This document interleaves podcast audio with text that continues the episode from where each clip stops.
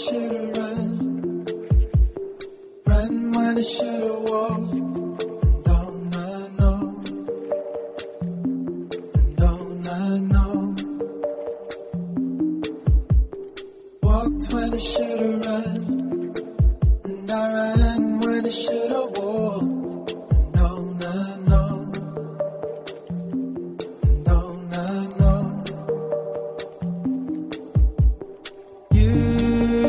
Inside me, even when you ain't beside me, and I go into hiding, and I know I never leave it alone. Another round of the phone leaves, of all the ways you could know me, how I take time, going slowly, all the time that I did on my own. Still I walked when I should've run. Should've walked, and don't I know, don't I know, and don't I know. Well, I walked when I should've run, and I ran when I should've walked, and don't I know, don't I know, don't I know. And your head's in the ocean, too deep to know where you're going, hoping time can be frozen, and you'll end up where you really belong. But the days keep on rolling, reliving different moments, and the hurt is unfolding. Every day that we do and we don't, still I walk this way.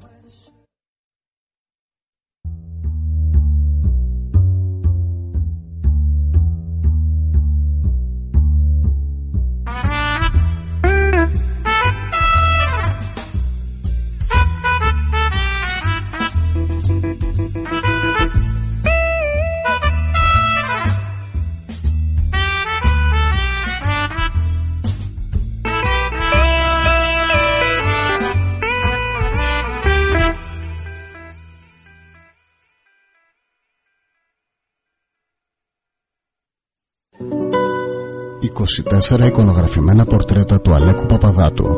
Μία επιλογή από εξώφυλλα του περιοδικού The Books Journal. Από την πέμπτη πέντε Δεκεμβρίου, ημέρα εγγενείων, έως τις είκοσι δύο του μηνός, στο καφέ Μπαλκάν της Θεσσαλονίκης, προξένου Κορομιλά τρία. Χορηγός επικοινωνίας, ο Αμάκη.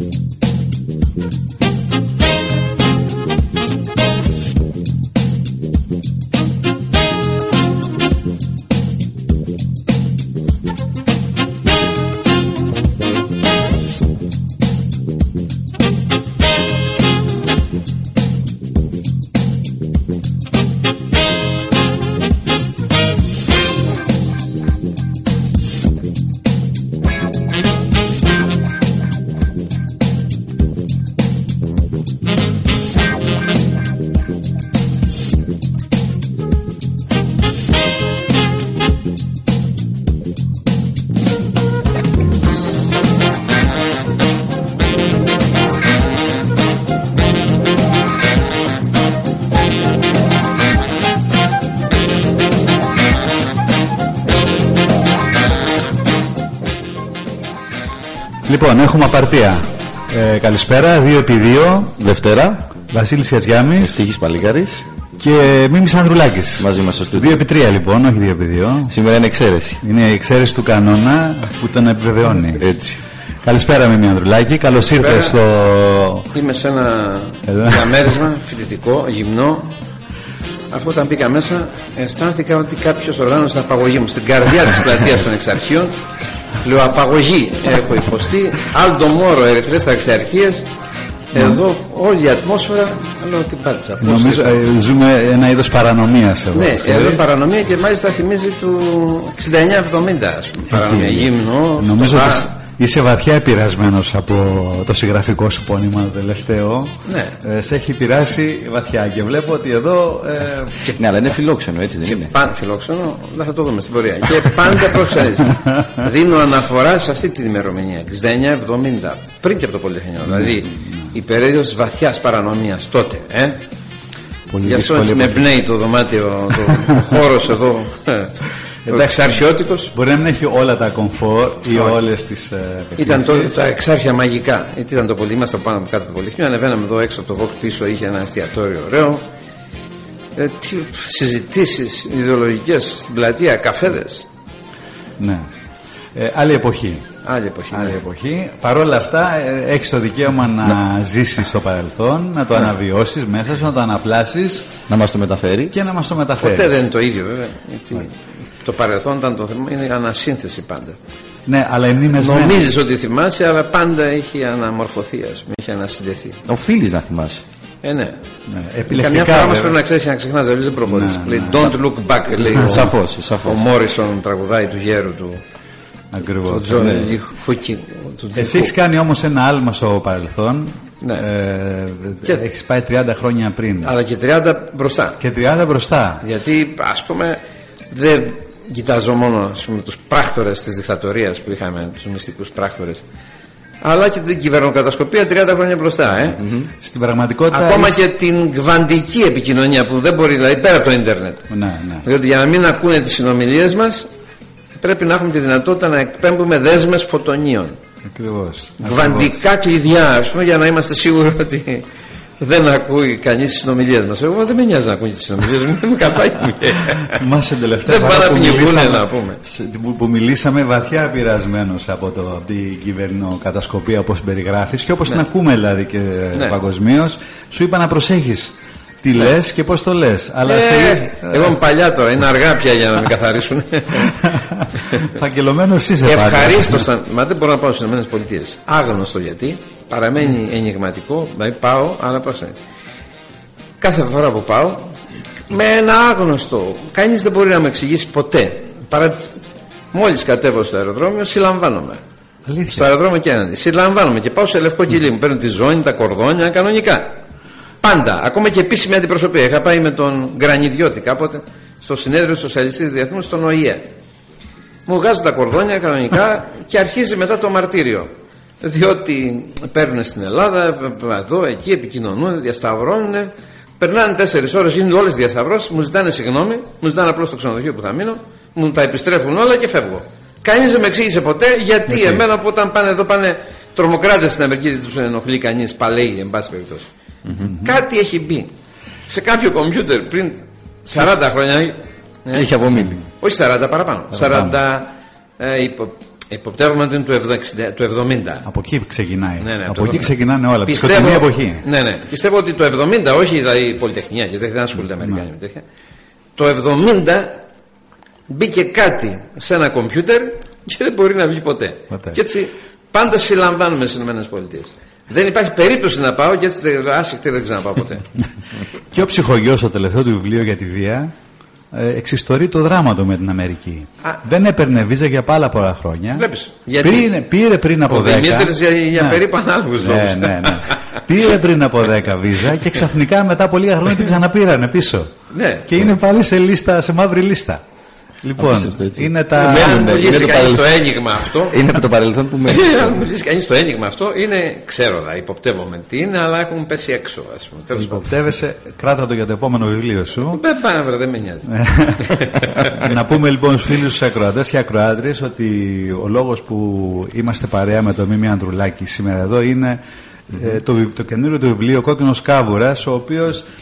Διαφημίστηκε, πρέπει να ομολογήσεις αρκετά. Έχει προβληθεί. Δεν έχεις παράπονο. Δεν έχει ανάγκη, πάει μόνο του. Πάει μόνο του. Ε, ναι. Αλλά συν Αθηνά και χείρα εκείνη. Είσαι ο παδός της. Όχι, δεν θέλει υπέρ. υπέρ δεν θέλει. θέλει. Μόνο του πέρα το βιβλίο αυτό θα το διαβάσει όλος ο κόσμος, γιατί υπάρχει λόγος. Ο καθένας θα βρει ένα λόγο δικό του μέσα. Ακριβώς. Δεν υπάρχει ένας λόγος. Υπάρχουν πολλοί λόγοι. Πολλές αναγνώσεις. Έχει πολλές αναγνώσεις, πολλά επίπεδα. Ναι, και ξεκινώντας από το χρόνο, ουσιαστικά ναι. είναι ένα εκτός χρόνου βιβλίο. Ναι. Δηλαδή. Έτσι. Η αρχή της απροδιοριστίας σε ό,τι αφορά έτσι. Την παράμετρο του χρόνου ισχύει για αυτό το βιβλίο. Mm-hmm. Στην πραγματικότητα μπορεί να το δει κανείς σε μια μικρή μυθιστορηματικού τύπου εγκυκλοπαίδεια της παγκόσμιας κατασκοπίας και πρακτορολογίας. Έτσι δεν είναι. Ακριβώς. Μπορεί να το δει. Yeah. Άλλος μπορεί να το δει σαν μια υπόθεση που αφορά ένα πράκτορα που ανέβηκε στην ηγεσία του Κουκουέ, ας πούμε, και τριάντα χρόνια μετά βλέπουμε την πορεία του, ας πούμε. Άλλος μπορεί να το δει ψυχαναλυτικά. Δηλαδή να δει πώς μπαίνει, ας πούμε, το σκουλίκι στο άγουρο μήλο. Δηλαδή, πώς ένας άνθρωπος, ρε παιδί μου, μπορεί να γίνει χαφιές. Mm-hmm. Διπλή προσω... Πώς θα γίνει διπλή προσωπικότητα. Και να γίνει χαφιές είναι ήπιο. Mm-hmm. Πώς μπορεί να γίνει διπλή προσωπικότητα. Δηλαδή, να αισθάνεται και να βιώνει τη ζωή του ότι κατά τα εφτά δέκατα είναι κομμουνιστής και, και κατά τα τρία δέκατα εκπρόσωπος ναι. της μπι εν ντι, της Γερμανικής Μυστικής Υπηρεσίας, της κιπ, της Χουντικής, της Ελληνικής. Και τη σι άι έι, γιατί mm. τότε η μπι εν ντι ήταν και η κιπ ήταν σι άι έι βασικά. Δεν... Ένα μαγαζί. Ένα μαγαζί Ένα ήταν μαγαζί. Και οι Γερμανοί, όχι το δικό μας, το ίδιο. Mm-hmm. Οι Γερμανοί mm-hmm. ε, δεν είχαν καμία αυτονομία μέχρι την πτώση του τείχους mm-hmm. όσον αφορά τις μυστικές τους υπηρεσίες από τη σι άι έι. Οι Ανατολικογερμανοί είχαν μια αυτονομία. Η ΣΤΑΖΙ το... ναι, ναι, έκανε τα δικά της. Δηλαδή η ΣΤΑΖΙ δεν ταυτιζόταν με την Γκάγκεμπε, γιατί έκανε παιχνίδια πολύ πιο ρυψοκίνδυνα. Από την Γκάγκεμπε, όπως η Μοσάντ δεν ταυτίζεται με τη σι άι έι. Όποιος είναι ανόητος και άσχετος, όποιος θα πιστέψει ότι μπορεί να συνεργάζονται ε, η... αλλά η Μοσάντ είναι εκατός σκάλες ανώτερη. Γι' αυτό θα δεις μέσα, δεν ξέρω αν προσέξετε που μου λέει αυτός, οι κομμενοπαγίδες της Μοσάντ δεν παίζονται. Μόνο πρώτης, ο, η... πρώτης ο άστημα, ο Ήρα. Ο Ήρα είχε τέτοιες κομμενοπαγίδες επίπεδου. Έχεις και ναι. το πορτρέτο μιας ναι, ναι, μιας πάντης ζωγράφου ναι, ναι, ναι, ναι. Ο Ήρα είχε τέτοιες γκομενοπαγίδες φοβερές και η Μοσάρ. Βέβαια ξέρεις... όλοι είχανε και η, η, η, εγώ τη λέω μη δεκαέξι λέω τη εμ άι σιξ. Ναι, εμ άι σιξ. Μη γιώτα έξι. Μη δεκαέξι. Μ' άρεσε το μη δεκαέξι πάντα. Λοιπόν, οι μυστικές υπηρεσίες των Βρετανών που αυτές, ήταν, αυτές φτιάξαν τη σι άι έι. Έτσι, μην ξεχνάτε ότι μεγάλο σχολείο είναι η Βρετανία. Mm-hmm. Οι βρετανικές μυστικές ιστορίες είναι μεγάλο σχολείο, ας πούμε. Λοιπόν... Πάντως στο βιβλίο σου υπάρχει ένα μόνιμο δίλημμα από την αρχή μέχρι το τέλος. Ναι. Έχεις παγιδέψει τους, ε, τους ήρωές σου, τους ναι. πρωταγωνιστές, αλλά και τους δευτεραγωνιστές. Τους έχεις παγιδέψει ανάμεσα στο πραγματικό και το φανταστικό. Ναι. Δεν ξέρει ε, κανείς δηλαδή. Ευτυχή, ευτυχή. Το φανταστικό είναι το πιο πραγματικό, είναι ο πυρήνας του πραγματικού. Mm-hmm. Δηλαδή, πιάνεις το φανταστικό, σου δίνει τη δυνατότητα να κομματιάσεις την πραγματικότητα, να ανασυνθέσεις, να δεις όλες τις κρυφές διαστάσεις. Ε? Η πραγματικότητα έχει, ξέρω εγώ. Μια και είσαι των θετικών επιστημών, έτσι δεν είναι. Ναι, φυσικός. Φυσικός, να το πούμε εδώ πέρα. Η πραγματικότητα είναι σαν μια υπερσφαίρα. Ας πούμε τώρα να γίνουμε να κομπλεξάρω με τους φιλολόγους εδώ. Είναι μια υπερσφαίρα με νη συνένα διαστάσεις, όπου είναι μεγαλύτερο του τρία. Δηλαδή έχουμε πάνω από τέσσερις διαστάσεις η πραγματικότητα, έτσι, το φανταστικό. Okay. Και για να όσοι αγαπούν τα μαθηματικά, η πραγματικότητα πάντα είναι μηγαδική. Άθροισμα του υπαρκτού με το φανταστικό. Αυτό που συνέβη με αυτό που θα μπορούσε να συμβεί και δεν συνέβη. Ε? Α, και η μεγαλύτερη αρχή... δυνητικά θα μπορούσε να συμβεί, οτιδήποτε. Ναι. Η μεγαλύτερη αρχή της ε, φυσικής που επικαλείσαι στο βιβλίο είναι η αρχή της απροσδιοριστίας. Ε, βέβαια, δεν είναι τυχαίο αυτό. Ανάμεσα στον χρόνο στα... και τον χώρο. Και στην ψυχή των ανθρώπων. Δηλαδή, τώρα που λέγαμε, πώς ένας άνθρωπος, ρε παιδί μου, πώς μπορεί να διχαστεί χωρίς να είναι σχιζοφρένης. Ε? Γιατί ένας στους εκατό από εμάς, στατιστικά, θα βγάλει ένα ψυχοσικό επεισόδιο διχασμού στη ζωή του. Ένα στους εκατό, μεγάλο νούμερο. Ε? Ναι, ναι, ναι, μπορούμε μεγάλο, να το διαχειριστούμε. Ο, ο ήρωας σου υφίσταται. Ο, ο δικός μου ήρωας δεν είναι ψυχοσικά διχασμένος. δεν είναι ντοστογιεφκικός οσίας, όπως θα έχετε όσοι έχει γράψει Ντοστογιέφσκι. Δεν είναι απόλυτα διπλός άνθρωπος. Είναι διχασμένος αλλά ημιτελώς. Είναι εν μέρη σπασμένος στα δύο. Ε? Δηλαδή υποέλεγχο, ελέγχει απολύτως τον διπλό ρόλο του. Που έχει όμως αιτίες αυτή η προέλευση του διχασμού. Ασφαλώς, δείχνω πάντα, σχεδόν πάντα. Από το ντι εν έι, από τα τραύματα που περιγράφεις για τον ήρωά σου. Αυτό, για παράδειγμα, το ντι εν έι βάλω δεν μπορεί να το πιστέψει. Δεν, δεν του φαίνεται μακρινό το γονιδιακό. Εντάξει, βέβαια υπάρχει το οικογενειακό. Το οικογενειακό περιβάλλον, τα πρώτα τραύματα, θα παίζουν καθοριστικό ρόλο. Mm-hmm. Αλλά τραύμα μπορώ να έχω και εγώ, να έχει και ο άλλος. Σωστό. Εγώ, ούτε αν αυτό. Είναι και οι περιστάσεις, αν θα ευνοήσουν το τραύμα να πάρει μορφή τέτοια, ε? αλλά και αν έχω αυτή τη γονιδιακή υποστήριξη για να γίνω διπλός άνθρωπος. Mm-hmm. Δηλαδή, ένας ρε παιδί μου μπορεί να είναι τελείως διπλή ζωή. Ο καθένας από εμάς μπορεί να το κάνει αυτό. Δεν είναι ανάγκη. Άλλωστε, αυτό το βιβλίο είναι ένας καθρέφτης. Δηλαδή η επαγγελματική διπλοπροσωπία του πράκτορα μου Α είκοσι πέντε που ήταν στην ηγεσία του Κουκουέ, έφτασε και ήταν πράκτορα στη ΚΙΠ. Η επαγγελματική διπλοπροσωπία αυτού του ανθρώπου είναι καθρέφτης για να δούμε το δικό μας αντεστραμμένο είδωλο, δηλαδή τη δική μας καθημερινή ήπια ανθρώπινη Διπλή. διπλοπροσωπία. Ε? Ακριβώς, ακριβώς. Πιστεύω ότι κάποιοι άνθρωποι έχουν είναι. ταλέντο στο να είναι διπλοί. Δηλαδή στο καμουφλάζ, στη διπλοπροσωπία, είτε το έχουν ασκήσει από εκπαίδευση, είτε γονιδιακά. Αυτό σας κάνει μεγάλη εντύπωση. Αλλά ε, παίζει τεράστιο ρόλο, παιδιά. Να, το, να τολμήσω μια ερώτηση. Ναι. Η πολιτική, ναι. όπως γνωρίζουμε στην Ελλάδα τουλάχιστον. Αυτό, ναι, αυτό σκεφτόμουν. Έχουν, κατά τη γνώμη σου, μια διχασμένη προσωπικότητα. Πολλές φορές μου δίνουν την εντύπωση ότι όταν μιλάνε από το βήμα της Βουλής. Ε, εντάξει, αυτό όμως είναι εντάξει, θέατρο τρίτης κατηγορίας. Ναι. Δεν είναι. Δεν, α, δεν, δεν αποτελεί διχασμός. Ναι. Όχι, είναι υποέλεγχο αυτό. Δεν... Όπως στους πολιτικούς και στους άλλους, ίσως να είναι μεγαλύτερο το ποσοστό ας πούμε διχασμούς στους πολιτικούς από τους άλλους πολίτες. Δεν έχουμε τέτοια στοιχεία. Είναι σαν να μου πεις κάποιος έλεγε υπο... η ομοφιλοφιλία, ξέρω εγώ, βλέπετε, ξέρετε ότι η ομοφιλοφιλία τελικά σε διαφορετικές εποχές, σε διαφορετικές χώρες είναι ίδια, λίγο πολύ στατιστικά. Έτσι. Mm-hmm. Άρα υπάρχει και εδώ, κατά βάση, υπάρχει μια γονιδιακή ροπή, έτσι δεν είναι.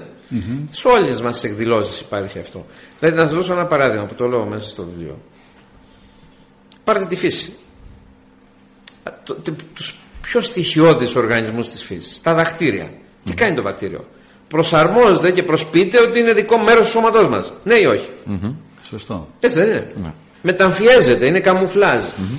Πάρτε πιο αναπτυγμένους οργανισμούς, το χταπόδι, ας πούμε. Πώς επιβιώνει το χταπόδι που είναι τελειότερες μεζές για τους πάντες? Τα ψάρια, τα, mm-hmm. ό,τι, τα πουλιά. Τα... Αλλάζει χρώμα σε δύο δευτερόλεπτα μέσα. Καταλαβαίνετε πώς η προσαρμογή και η εξέλιξη αναπτύσσει τους μηχανισμούς του καμουφλάζ. Σε δύο δευτερόλεπτα, δεν ούτε όστρακο έχει, δεν έχει καμιά άλλη υποστήριξη στο mm-hmm. χταπόδι. Παίρνει χρώμα του βυθού. Αν το δείτε με τη μάσκα, εγώ που τα βλέπα παιδιά, παιδί το χταπόδι, και επειδή το βιβλίο μου είναι ο Κόκκινος Κάβουρας, έχετε δει πως τρώει το χταπόδι τον κάβουρα? Προσποιείται το ερωτευμένο, γίνεται μεζές για τον κάβουρα. Δηλαδή του κάνει έτσι, τον κολακεύει, τον χαϊδεύει, τον αγγίζει, αυτός σου λέει πω ότι θα φάμε τώρα, ξέρω εγώ. Τον αγκαλιάζει, το φυλάει, του κάνει τέτοια κόλπα και χωρίς να πάρει χαμπάρι ο κάβουρας, σιγά σιγά τον σφίγγει. Τον σφίγγει, τον σφίγγει, τον σφίγγει, τον λιώνει, τον ρουφάει. Έτσι, έτσι. Αυτό συμβαίνει και στη ζωή. Έτσι δεν είναι? Δηλαδή, πολλές φορές ένα σύστημα, ας πούμε, σου λέει: Άρα, τώρα τι ωραίος που είσαι. Έλα εδώ, ξέρω εγώ. Αυτό. Σε χαριεντίζεται μαζί του, σου δίνει, ε, σου βγάζει τηλεόραση, σε κάνει βουλευτή και παπ. Σε λιώνει και σε ρούφηξε. Αυτό θα το δείτε, αλλά και πάρτε λίγο πιο, να το δείτε λίγο πιο φυσιολογικά το πράγμα. Ρε παιδί μου, μέσα μας υπάρχει η μάνα μας και υπάρχει ο πατέρας μας. πενήντα πενήντα στα γονίδια. Έτσι δεν είναι? Ακριβώς. Άλλος άνθρωπος είναι ένας, άλλος άνθρωπος είναι άλλος. Εσένα η μάνα σου, ο πατέρας σου μου πες από τη Τσέρας, ναι. Και η μάνα σου από πού είναι? Από την Αλεξάνδρεια της Αιγύπτου. Ωραία, φοβερό. Τι συνδυασμό. Αυτό είναι ντι εν έι. Αυτό και τι μάνα τα λέγανε. Από τα Τσέρας στην Αλεξάνδρεια, ε. Ναι, ναι. Ελληνίδα, αλλά βρέθηκαν στην Αθήνα. Έχεις φάει ποτέ μπουγάτσας σε ρέι? Ε, βέβαια. Και δύο. Μια φορά πήγαμε με το Μίχη πρωί. Ήταν να μιλήσουμε στα Σέρας, φανταστείτε, στο χωριό του Καραμαλή. Επίσημα ο Μίχης εκεί πάλι τον Καραμαλή. Τότε. Λοιπόν, και φτάσαμε πρωί. Δεν υπολογίσαμε καλά την ώρα. Φτάσαμε την ώρα που ανοίγανε. Το μόνο που ήταν ανοιχτό ήταν μπουγατσκρύο. Παναγία μου. Φλεβάρης. Και πήγαμε σε ένα μπουγατσίδικο και έφαγα την ωραίτερη μπουγάτσα της ζωής μου. Ε? Θυμίζεται. Φοβερή μπουγάτσα. Και ζεσταθήκαμε εκεί. Εμείς τρώμε μπουγάτσα Ιορδάνη στα Χανιά. Που και λοιπόν, η μάνα σου είναι από την Αλεξάνδρεια ε? ναι, ναι, ναι. Και ο πατέρας σου από τα Σέρας. Ξέρεις τι γονιδιακίδια, γι' αυτό φαίνεσαι τζεής. Εξελιγμένο είδος, διότι εδώ πέρα έχουν συνεργαστεί διαφορετικά γονίδια. Είναι σαφώς μέσα από τις αντιθέσεις προκύπτει κάτι καινούριο, όπως λοιπόν, λέγαμε παλιά. Λοιπόν, δύο άνθρωποι είναι μέσα σου και αυτοί παλεύουν μέσα σου, τα γονίδια τους, τα πάντα. Συνεργάζονται. Σε σένα η συνεργασία είναι επιτυχής. Βλέπω βγήκες, βλέπεις εγώ ότι δεν βγήκε, δεν πέτυχε ο συνδυασμός. Δεν πέτυχε ανάθεμα τον για συνδυασμός. Αυτό το κρίνεις εσύ. Δεν πέτυχε, ναι, κατάλαβες. Λοιπόν. Αλλά είναι δύο άνθρωποι μέσα. Ναι, ναι, ναι. Και μάλιστα ο θηλυκός άνθρωπος που έχουμε μέσα μας είναι διαφορετικός από τον αρσενικό. Μέσα μας μιλάει μια γυναίκα με τα γονίδια της. Και επειδή η γυναίκα πολύ ήταν πάντα καταδιωκόμενη, έπρεπε να προσαρμόζεται στο περιβάλλον, υποπίεση. Η τάση μας για μεταφίεση έχει σχέση με, τη, με τα θηλυκά μας γονίδια περισσότερο. Δηλαδή ως αυτοπροστασία. Σαν ένας μηχανισμός της εξέλιξης και της προσαρμογής. Μην έρθει καμία φεμινίστρια και μου φωνάζει και μου λέει δεν έχει καμία σχέση, με, με καταλάβατε. Ναι, ναι, είναι μηχανισμός της εξέλιξης και της προσαρμογής αυτό. Ε, λοιπόν, έτσι προσπαθώ να διερευνήσω το μυστήριο του διπλού ανθρώπου. Ναι. Ένας δηλαδή μπορεί να διαβάσει το βιβλίο ψυχαναλυτικά. Μου έχει γεννηθεί μια απορία πάντως για ναι. το διπλό άνθρωπο και θα τολμήσω να την ναι. διατυπώσω διαβάζοντας το βιβλίο. Όλα ξεκινάνε από μια εξιστόρηση, από μια στιχομυθία με τον Χαρίλαο Φλωράκη, τον ε. τότε ηγέτη του Κουκουέ. Δύο στιγμές έχω με τον Χαρίλαο. Ναι. Έχω, ξεκινώ ανάποδα το βιβλίο, από τη στιγμή ναι. που πια έχει αποκαλυφθεί ποιος είναι ο πράκτορας. Ναι, που είναι φορτωμένος σε αγωνία. Αντίθετα από το αστυνομικό μυθιστόρημα, ναι. αφήνω τον. Τι παίζω με τον αγνώστη. Πάω αντίθετα. Του λέω όλη την αλήθεια στην αρχή. Από την πρώτη Α, στιγμή. Από την πρώτη στιγμή. Ναι. Δηλαδή, ανατρέπω τη λογική του αστυνομικού μυθιστορήματος. Mm-hmm. Και μετά ψάχνω να βρούμε το νήμα και στο παρελθόν και στο παρόν. Είναι πιο στοίχημα, πιο δύσκολο στοίχημα. Ξεκινώντας να διαβάσω το βιβλίο, πάντως, όταν έγινε η αποκάλυψη στην αρχή του βιβλίου, ναι. θεωρούσα ότι. Τέλειωσε. Τώρα... Ναι, τέλειωσε. Έτσι, αυτή δεν είναι ανατροπή. Αλλά... αυτή είναι η καινοτομία ναι, που φέρνω ναι. στο αστυνομικό, ας πούμε έτσι. Αλλά διότι ξέρεις πια ποιος είναι και πας να βγάλεις άκρη τι έχει συμβεί. Ε, με το Χαρίλα έχω δύο στιγμές. Είναι μία στην αποκάλυψη που την περιγράφω που είναι πια αγχωμένος πολύ και είναι και μία σε πολεμική κατάσταση όταν αισθάνεται ότι υπάρχει χαφιά στην ηγεσία του κόμματος mm-hmm. και δεν ξέρει ποιος. Είναι άλλη ψυχολογία στη μια έχεις, φορά. Έχεις και... μια αναφορά για τα διλήμματά του σε μια κρίσιμη στιγμή του εμφυλίου. Ναι, η αρχή είναι, είναι όντως. Ναι. Το ερώτημά μου λοιπόν αφορά το Χαρίλαο για να κλείσουμε αυτή την ενότητα για το διχασμό. Ναι.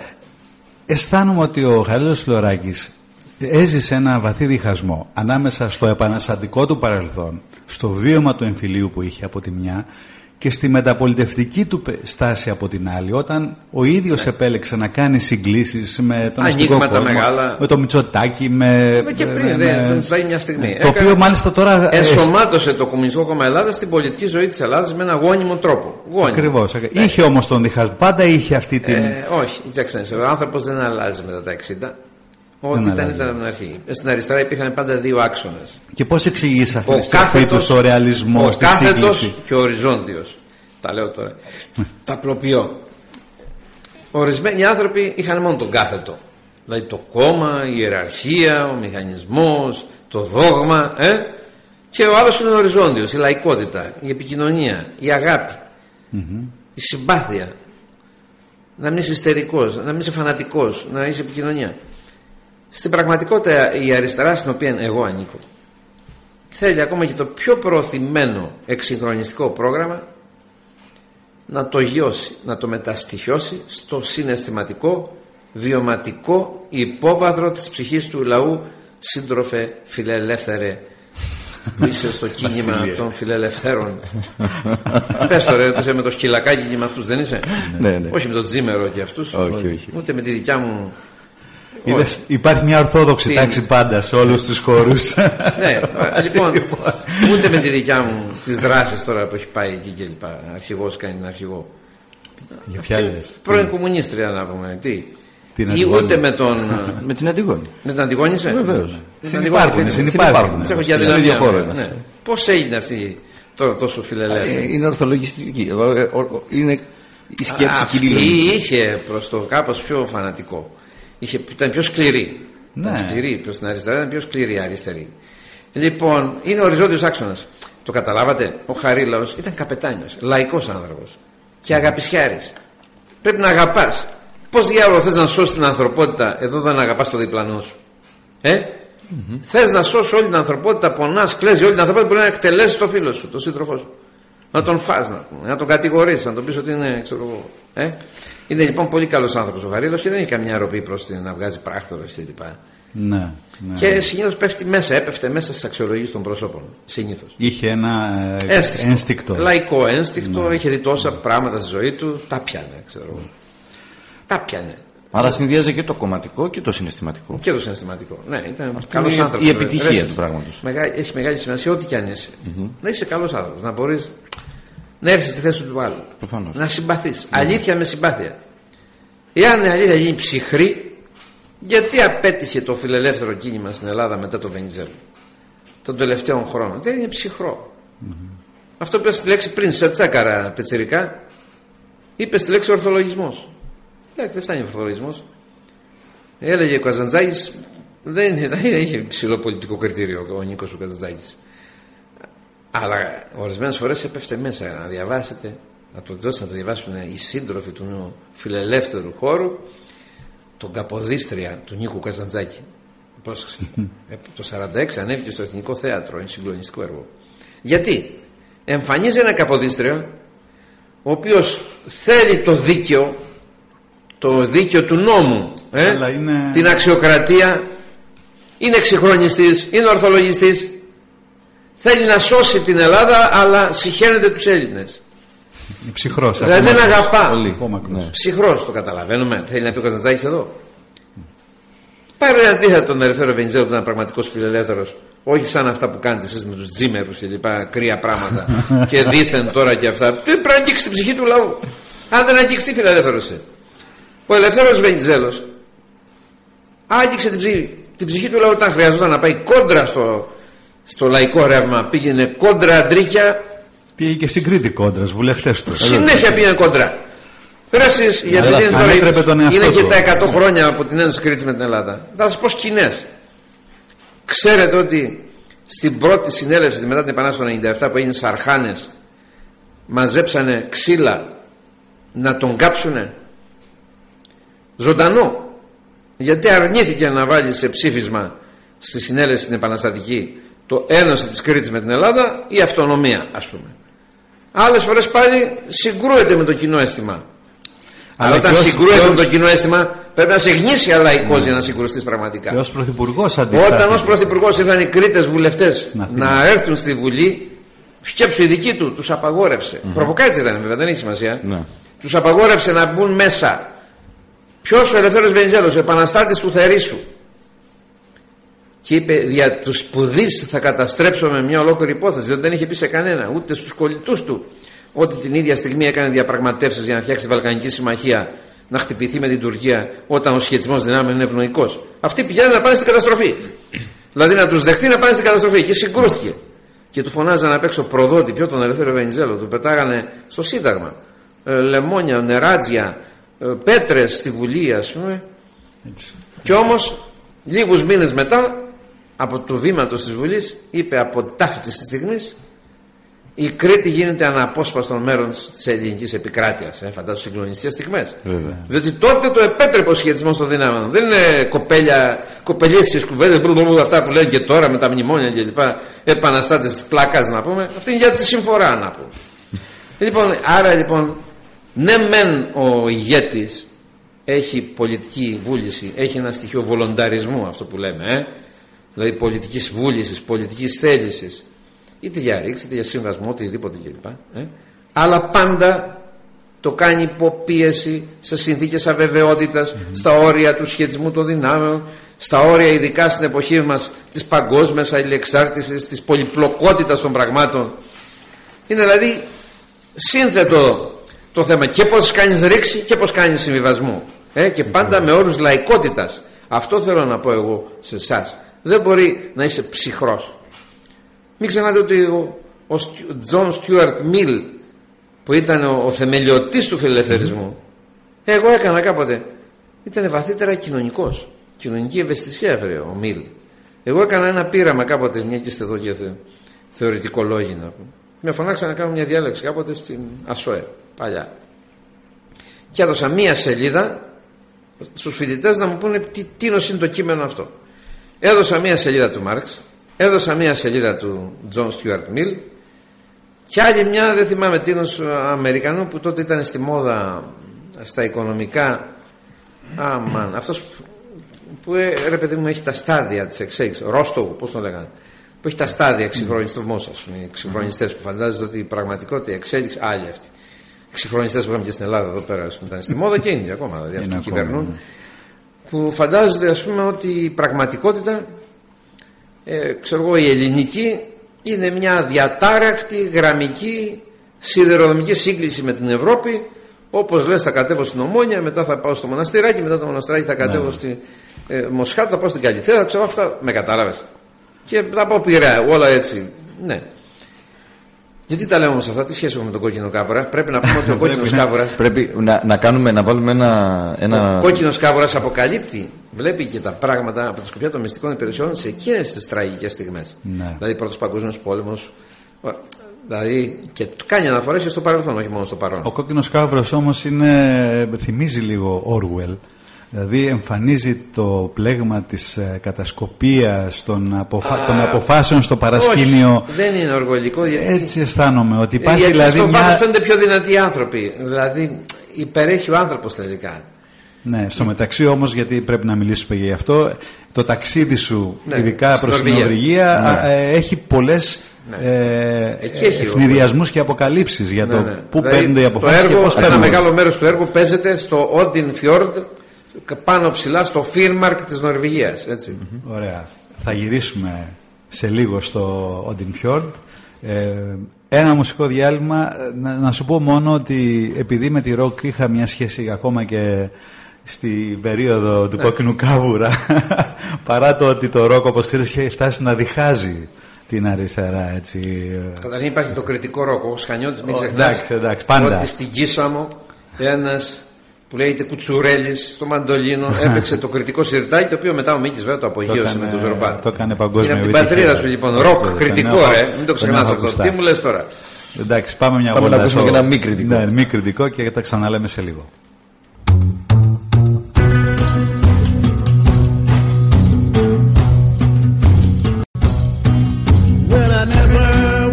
Forget that floating bridge. Well, I never will forget that floating bridge. Well, I never will forget that old floating bridge. Tell me five minutes.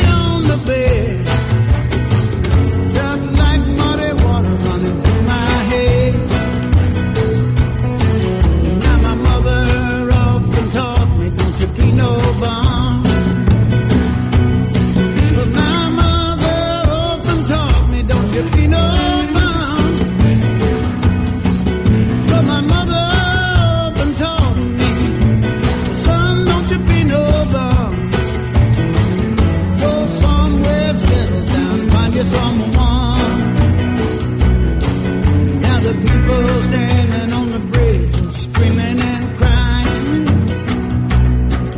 Well, the people on the bridge were screaming and crying.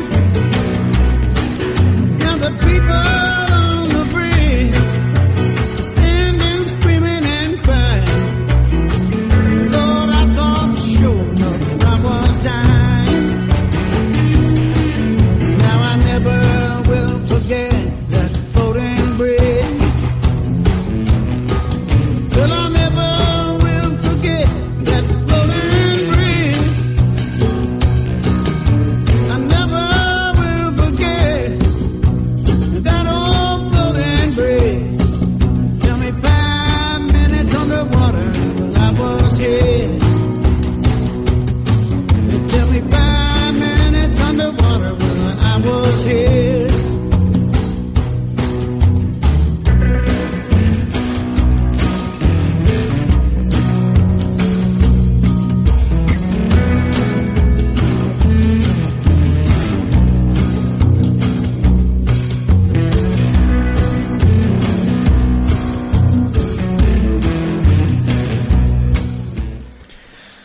Επιστρέψαμε. Δύο επί δύο τη Δευτέρα, εδώ στο στούντιο με τον Ευτύχη Παλίκαρη και μαζί μας Μίμης Ανδρουλάκης. Συζητάμε για τον κόκκινο κάβουρας. Κόκκινος κάβουρας. Λοιπόν, και να όχι πούμε, μόνο. Να πούμε. Τι, πες, ναι. Όχι, πρέπει να πούμε για αυτούς που δεν έχουν διαβάσει ακόμα βιβλίο. Υπάρχουν και αυτοί που yeah. δεν έχουν διαβάσει. Ότι πρόκειται για ένα πολυεπίπεδο μυθιστόρημα που αφορά μια αποκάλυψη που γίνεται τριάντα χρόνια, μια καθυστέρηση τριάντα χρόνων. Ναι. Και απορώ, Μίμη, πώς άντεξες.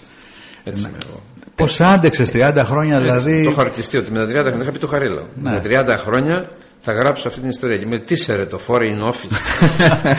Μετά λοιπόν από τριάντα χρόνια αποκαλύπτεις, ναι, ότι κάπου εκεί στα τέλη του ογδόντα δύο, αρχές του ογδόντα τρία, ναι, ε, ένας διπλός πράκτορας, ναι, είναι, έχει διεισδύσει στα ηγετικά κλιμάκια του Κουκουέ. Τότε. Α, από παλιά και πριν τη δικτατορία. Υπήρχε δηλαδή πολύ πριν. Ναι, ναι, από το εξήντα, από, ουσιαστικά από το εξήντα έξι ε, τον εντοπίζουν, ας πούμε, στη Γερμανία. Ήταν μετανάστες οι γονείς του, ας πούμε. Μετανάστες, ξέρω. Ψάχνοντας όμως αυτή την ιστορία, μαθαίνουμε και πολλά για την κατασκοπία, τη, το κλίμα εποχών εκείνης της εποχής. Ναι. Μιλάς για την Gladio που ήταν μια ε, Ελλάδα, τρομερή επιχείρηση και στην Ελλάδα και παντού. Και φτάνουμε μετά. Δηλαδή ο κόσμος τρελαίνεται, δεν μπορεί mm. να πιστέψει ότι στη δημοκρατική Ελλάδα, μετά την πτώση της Χούντας, παρέμεναν, ας πούμε, χίλιες. πενήντα δύο μυστικές κρύπτες mm-hmm. που είχαν μέσα λίρες, τρόφιμα, τηλεπικοινωνιακό υλικό και όπλα να εξοπλίσουν ένα ορεινό τάγμα καταδρομών. Mm-hmm. χίλιες πενήντα δύο, αυτές που ξέρουμε, χίλιες πενήντα δύο κρύπτες μυστικές. Μυστικός στρατός, ας πούμε, του ΝΑΤΟ. Και έναν υπουργό και που ήξερε. Έτσι, και ένα που είχε εμπλοκεί σε αυτά. Έναν ναι. υπουργό. Ο υπουργός, ο οποίος τον είχε ο Ανδρέας στο πόδι του στο Υπουργείο Άμυνας αναπληρωτή και μετά τον έκανε και Υπουργό Άμυνας. Υπουργός Δημόσιας Τάξης τότε. Είναι αυτός που έλεγε «Ακουμπώ τη δεκαεφτά του Νοέμβρη». Καλώς, κατά τα άλλα, εντάξει, ήταν. Το θυμάσαι το, ε? Το Ρωσογιάννη. Βέβαια, βέβαια. Ήταν έτσι καραβανάς playboy, χαρούμενος, χαρτοπαίκτης του, άρεσε η ζωή. Του δίναμε να καταλάβει και αυτόν τότε. Το πάγαμε όλους, αλίπητα ήμασταν τότε. Λοιπόν, ήταν αρχηγός του γραφείου επιχειρήσεων της κόκκινης προβιάς, όπως λέγανε, της Gladio mm-hmm. στην Ελλάδα, του ΝΑΤΟ. Ναι, και δείχνουμε πώς αποκαλύφθηκαν όλα αυτά τα πράγματα. Ε, πρέπει Μα να... εδώ το πιο βασικό δεν είναι που αποκαλύπτω, μια και λες για την Αντιγόνη, που είναι και η ανιψιά του Μητσοτάκη. Και την αγαπώ πολύ την Αντιγόνη. Εδώ αποκαλύπτω που δεν τόλμησε ο Μητσοτός να πει λέξη. Πώς είχε μπλέξει ένας δυτικόφιλος, όπως είναι ο Μητσοτάκης, ή ο Βαρβιτσιώτης ακόμα, ακόμα πιο πολύ ήταν και δεξιός, ναι, ναι. φιλοαμερικανός, φιλοδυτικός, πώς μπήκε στην πλάκα και στον Αμερικάνο. Αυτό είναι... έπαθε σόκο Μητσοτάκης, γιατί ναι μεν τα υποπτευόταν όλα αυτά, αλλά δεν ήξερε ότι κάποιος θα μίλαγε κάποτε πώς τον φάγανε, ας πούμε. Έτσι. Πώς έμπλεξε ένας Μητσοτάκης, πώς έμπλεξε να τον αναθέτουνε, φαντάσου αυτό με το αεροπλάνο που... Να κατα... που ήταν Όταν να το είπα στο Γιάννη το Βαρβιτσότη κυτρίνησε. Και μου το πει, επιβεβαίωσε. Πάρ' τον εσύ δημοσιογράφος, δεν είσαι. Πάρ' τον να σου ρωτήσω. Του λέω ρε εσύ Γιάννη, σου είπαν ρε Αμερικάνοι να ρίξει ένα επιβατικό αεροπλάνο με πύραυλο που θα περνούσε πάνω από το ελληνικό Φ Α Ε Ρ. Και τι απάντηση βέβαια, γιατί η απάντησή του ήταν που τον έκανε μαυροπρόβατο, έτσι. Ναι, το, απάντηση, και ο, απαντήσαν όλοι τελικά. Ναι. Και αυτός και ο Μητσοτάκης και ο Καραμαλής, ο Κωνσταντίνος, ο πρόεδρος της Δημοκρατίας τότε. Όχι. Και αυτό ήταν, ήταν ο πόλεμος στον κόλπο τότε. Ναι. Να ρίξουν ένα επιβατικό αεροπλάνο, δεν θα λέγανε ότι αυτό χάθηκε. Δεν θα λέγανε ότι το ρίξανε. Ε? Πόλεμος ήταν. Πάντως και αυτή η πατάτα έφτασε στον Κωνσταντίνο Καραμαλή τότε. Έτσι. Ναι, αυτός που πήρε και την ευκαιρία. Και άλλα πολλά. Τον είχαν βάλει στην black list στο Μητσοτάκη, διότι είχαμε και τότε μία από αυτά τα παράδοξα. Ότι κατηγορήθηκε για κατασκοπία, ας πούμε, σε βάρος των Αμερικάνων με την υπόθεση Λάλας. Όπως είναι. Τώρα οι νέοι δεν θα τη θυμούνται. Εντάξει, δεν είναι και τόσο παλιά ιστορία. Και μάλιστα όχι, τελείωσε πρόσφατα, οπότε πρόσφατα, ξαναήρθε στο προσκήνιο. Ξαναήρθε στο προσκήνιο. Ναι, προσκήνιο πρόσφατα. Και έτσι λοιπόν βλέπετε μυστικά, μεγάλα μυστικά. Αποκαλύπτω φοβερά μυστικά, ειδικά για τη Μοσάντ και τη. Φαντάζομαι ότι είναι και σύσχευση αρχιπράκτορα της Γκάγκεμπε με τη Μοσάντ. Αυτά, λες, αυτά που τα παραμύθια να γίνονται. Πώς είναι δυνατόν. Yeah. Που λένε θεωρίες συνωμοσίες. Καμιά φορά λες τρελαίνεσαι. Δηλαδή αυτό που λέμε ότι το... η πραγματικότητα είναι το πιο φανταστικό πράγμα που υπάρχει. Εκεί στηρίζω και την αίσθηση μου ότι ορισμένες φορές νιώθω αδύναμος μπροστά στις περιγραφές που κάνεις για αυτά τα κέντρα ένα, των αποφάσεων μια... που επιβάλλουν λύσεις και κάνουν επιλογές ερήμην μας. Απογοητεύεσαι λίγο. Αυτό είναι το θέμα. Ναι, αλλά προσέξτε, εδώ γιατί δεν δικαιώνουμε τη θεωρία των συνωμοσιών. Δηλαδή ότι η εξέλιξη ανθρώπινη προσδιορίζεται από τα υπόγεια, από του σκοτεινού κόσμου, ας πούμε, των μυστικών υπηρεσιών. Όχι, όχι, όχι. Γιατί, να το δούμε φως φανάρι. Ο Τσάρος, όπως είδατε στο βιβλίο μου, είχε καταφέρει να ελέγξει τις μυστικές υπηρεσίες της Αυστρο-Ουγγαρίας και της Γερμανίας, δηλαδή των εχθρών του. Έτσι. Και ταυτόχρονα να φυτέψει στην ηγεσία των Πολσεβίκων, mm-hmm. δίπλα στο Λένιν, έναν αρχιπράκτορα, τον Μαλινόφσκι, ναι. ο οποίος ήταν και στη διεύθυνση της Πράβδα, φανταστείτε παρανομία, δηλαδή έβλεπε τα πάντα. Και όμως δεν μπόρεσε να σωθεί ο Τσάρος. Η Χούντα η δικιά μας, για παράδειγμα, δεν, να σας δώσω ένα παράδειγμα. Είχε διαβρώσει, εντάξει, το κουκουέ είχε ένα, στην, ένα πρόσωπο. Τα άλλα ήταν της πλάκας, προς τα κάτω, χαφιεδάκι της πλάκας, ασήμαντη. Έναν. Είχε και στη δημοσιογραφία πράκτορες. Ναι. Και στο ΠΑΚ είχε πράκτορες, στο ΠΑΣΟΚ, παντού. Ναι, δεν σώθηκε όμως. Ναι, και δεν αλλά... λέμε, δηλαδή δεν λέω εγώ, γιατί ο σκοπός μου ήταν το δημοσιογραφικό ή το πολιτικό σκάνδαλο. Εάν εγώ έλεγα αυτά που έχω στη διάθεσή μου, θα γινόταν σεισμός. Θα τρίζανε οι τρούλοι της Εκκλησίας, να πούμε, που λέει ο λόγος. Θα, δηλαδή. θα, θα πέφτει η Μητρόπολη. Θα τα πείτε ποτέ αυτά, θα τα γράψετε. Ναι, με ενδιαφέρει. Δεν, δεν μ' αρέσει αυτά. Δηλαδή, αν αυτά που εγώ. Και εκ των υστέρων αυτά που μαθαίνω, διότι εκ των υστέρων. Ο κόσμος που θέλει να μιλήσει, σαν την ανάγκη. Ο άλλος ήταν πουντικός, ας πούμε. Και την πάτησε με τον Ιωαννίδη και νόμιζε ότι πήγαινε ενώσει την Κύπρο με την Ελλάδα. Και την πάτησε και έκανε αυτό το έγκλημα. Ο άνθρωπος το έφερε ένα βάρος πάνω, πατριώτησανε. Ναι. Έρχεται και μου λέει: Μίμη, ένα αυτό που λες. Τι λέω ότι η Gladio έκανε από την αρχή μέχρι το τέλος στο Κυπριακό. Να το. Πριν τη δικτατορία ακόμα ξεκίνησε η δουλειά. Και έχω τη συνομιλία του Γεωργίου Παπανδρέου. Ναι. Έτσι με τον πρεσβευτή τον Μάτσα, πώς οι Αμερικάνοι, τα, η Ν Σ Α τα, τα πιασε όλα κλπ. Δηλαδή πριν τη δικτατορία ακόμα το Κυπριακό ήταν αυτό που εξελίχθηκε, πώς εξελίχθηκε. Αυτό είναι μια αποκάλυψη. Σημαντική. Έρχεται λοιπόν και μου λέει ότι στην τάδε αίθουσα συνεδρίαση η κόκκινη προβιά με τους Αμερικάνους, φεύγει ο Δημήτρης, ο Μίμης, ο Ιωαννίδης από εκεί, βρίσκει αυτούς, κάνει αυτό, τους λέει αυτό. Πίστευε ο Ιωαννίδης ότι θα γινόντουσαν αυτά τα πράγματα? Ένα κρίσιμο ερώτημα. Είναι. Ο Ιωαννίδης ήταν πράκτορας της Σι Άι Έι, ε, όπως και ο Παπαδόπουλος, ήταν σύνδεσμος. Πολλά από χρόνια. Το πενήντα δύο, πριν. Από το πενήντα δύο. Χρόνια. Επίσημα σύνδεσμος, δεν κάνουμε καμιά αποκάλυψη, θα το ξέρουν όλοι. Εντάξει, δεν, δεν κάνουμε καμιά αποκάλυψη, το ξέρουν όλοι. Με φανερή δράση κιόλας. Φανερή, δεν, δεν, δεν είναι μυστικό ότι ο Παπαδόπουλος ήταν σύνδεσμος, ρε παιδί μου. Εδώ που είναι τώρα το Άττικα, από πάνω εκεί, που είναι η Τράπεζα Πυραιός σήμερα, ναι, ναι. εκεί ήταν στον τελευταίο όροφο, τον πέμπτο, ήταν τα γραφεία του Καραμεσίνης. Του Τόμας Καραμεσίνης, ο οποίος ήταν ο αρχιπράκτορας της Σι Άι Έι. Στην Ελλάδα έλεγε τα πάντα, αλλά ναι. τελικά όλη τη Μεσογείου. Γιατί πήγε στην Ιταλία, όλα αυτά που γίνανε στην Ιταλία. Στην Ιταλία τα πάντα, το παρολίγο πραξιόπημα που περιγράφεις. Τα πίστευτα, γιατί στην Ιταλία ναι. γίνανε χειρότερα από εδώ. Χειρότερα. Εδώ έγινε απλώς δικτατορία. Αλλά στην Ιταλία γίνανε φοβερά πράγματα. Φοβερά δηλαδή. Απλώς δεν έγινε η έφοδος με τα τάγκ. Με τεράστιο παρασκήνιο. Ε? Ε? Τεράστιο παρασκήνιο. Φοβερό παρασκήνιο. Ναι. Φοβερό. Ασύλληπτο δηλαδή. Μπλέξανε τόσο πολλοί Αμερικάνοι σε αυτήν την ιστορία της Ιταλίας, αδικαιολόγητα κατά τη γνώμη μου. Δηλαδή φοβόταν μια μεγάλη χώρα. Μην ξεχνάτε όμως ότι η Ιταλία ήταν στο τζι επτά. Ε? Ήταν πυλώνας του ΝΑΤΟ. Και εν πάση περιπτώσει εκεί οι κομμουνιστές είχαν μια υπευθυνότητα.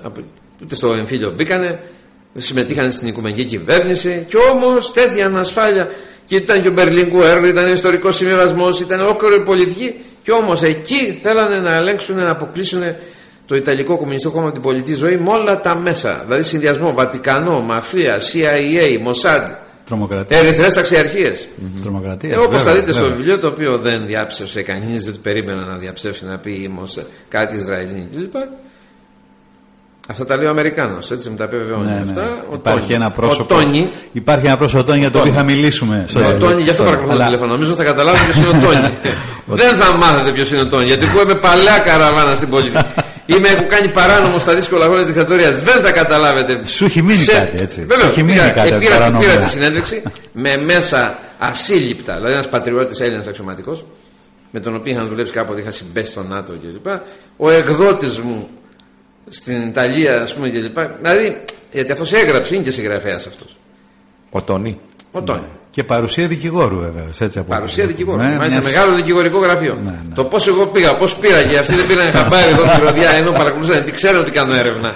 Και θέλανε να ξέρουν ποιος. Ποιος. Τώρα αυτό τους απασχολεί. Παρακολουθούν για να δουν ποιος είναι ο Τόνι. Αυτό έχουν λυσάξει. Και ο Α25. Το ξέρουν. Τον Α25 το ξέρουν. Αλλά τον Τόνι δεν το ξέρουν. Έχουν ψάξει ποιος είναι ο Τόνι. Υποπτεύονται δύο-τρία πρόσωπα. Αλλά δεν πρέπει να έχουν αποδείξεις ότι έχει κάνει συμβόλαιο ηχεμήθεια. Έτσι δεν είναι. Σωστό. Είναι μεγάλη μορφή. Είναι και αυτό που περιγράφεις, ότι ο Τόνι βγάζει και ένα παράπονο για άλλους πρώην συναδέρφους του πράκτορε.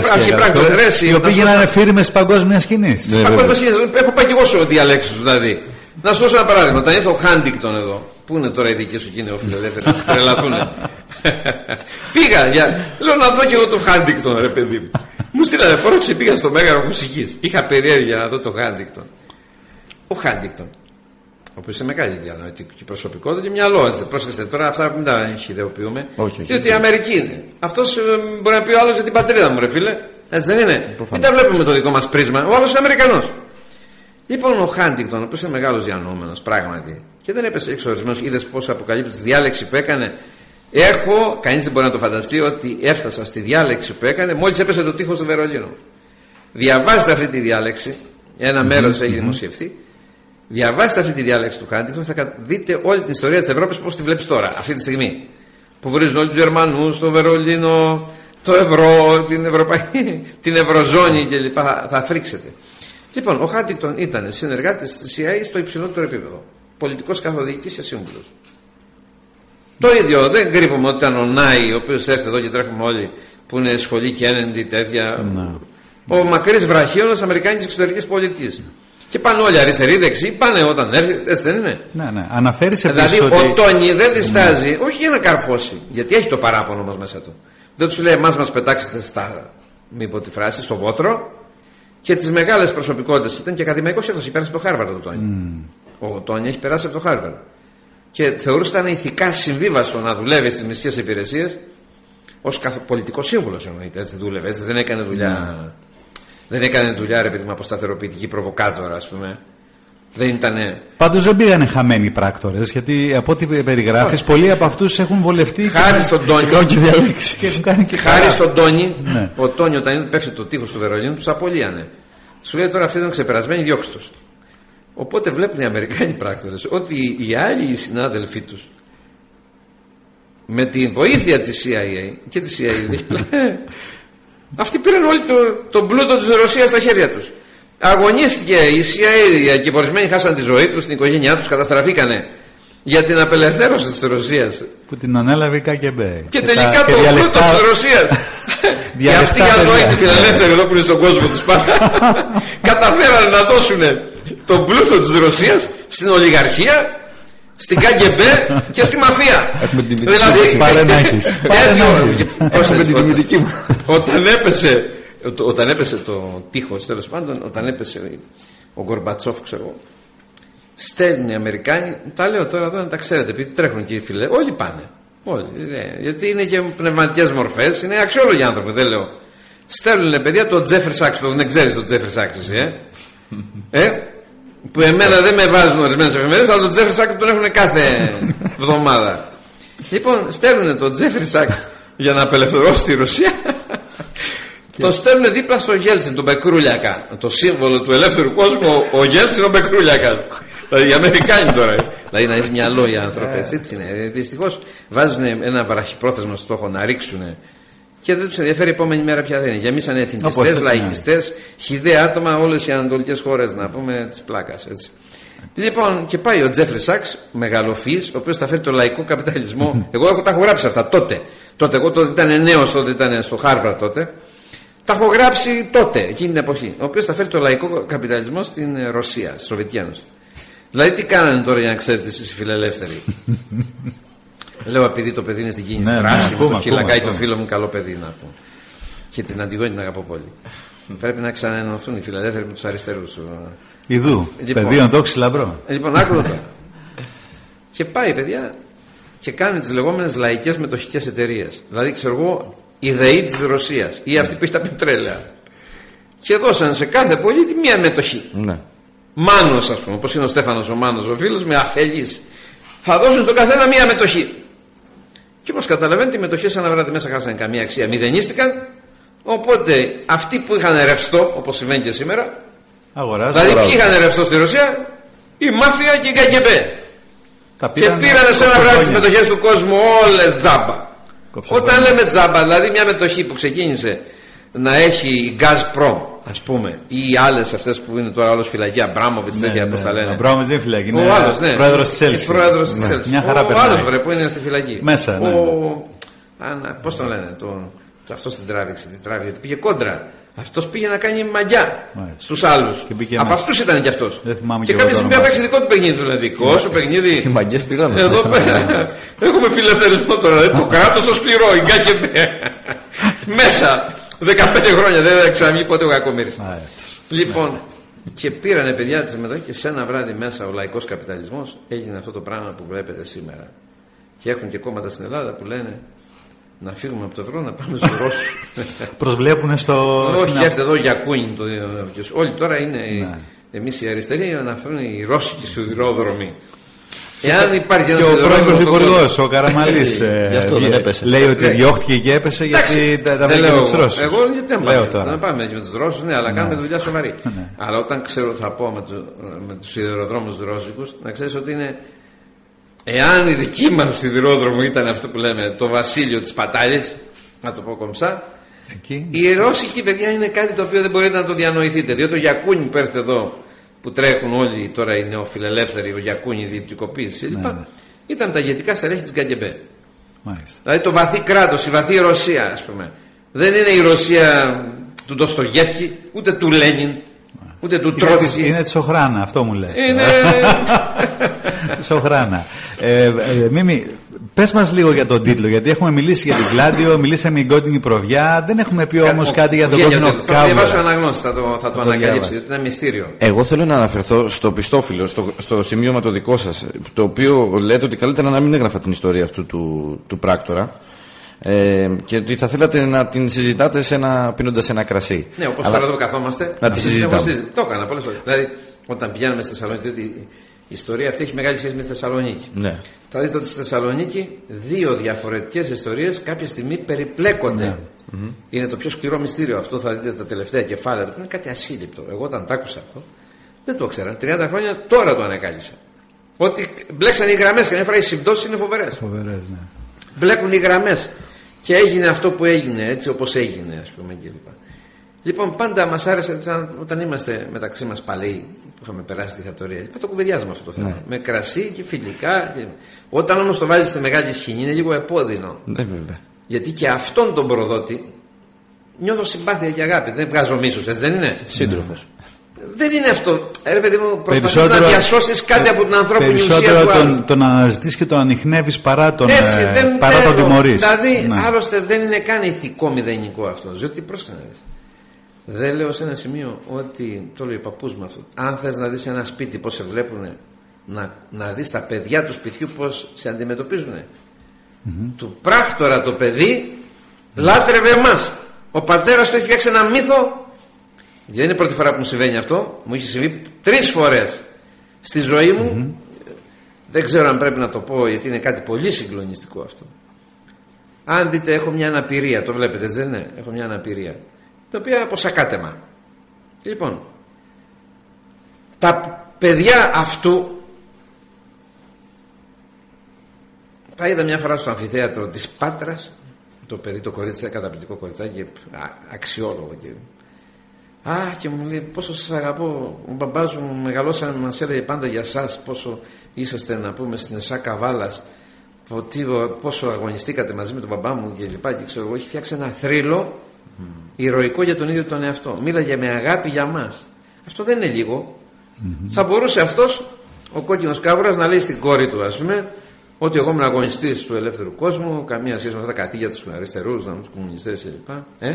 Σωστά. Και να την πλάσει έτσι. Όχι, την έπλασε με το μύθο της αντιδατορικής αντίστασης, με το θρύλο του Πολυτεχνείου, με τον αγώνα της αριστεράς σε όλο τον κόσμο. Και έτσι μεγάλωσε. Με τα σύμβολα της αριστεράς μεγάλωσε το παιδί.